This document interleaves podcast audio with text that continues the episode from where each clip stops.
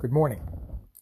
This is the Moravian Daily Text for Tuesday, October 15th, 2019.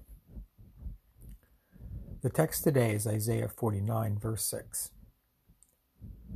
The Lord said, I will give you as a light to the nations, that my salvation may reach to the end of the earth. The teaching text is Philippians 2, verse 9. God also highly exalted Christ Jesus and gave him the name that is above every name. Let us pray.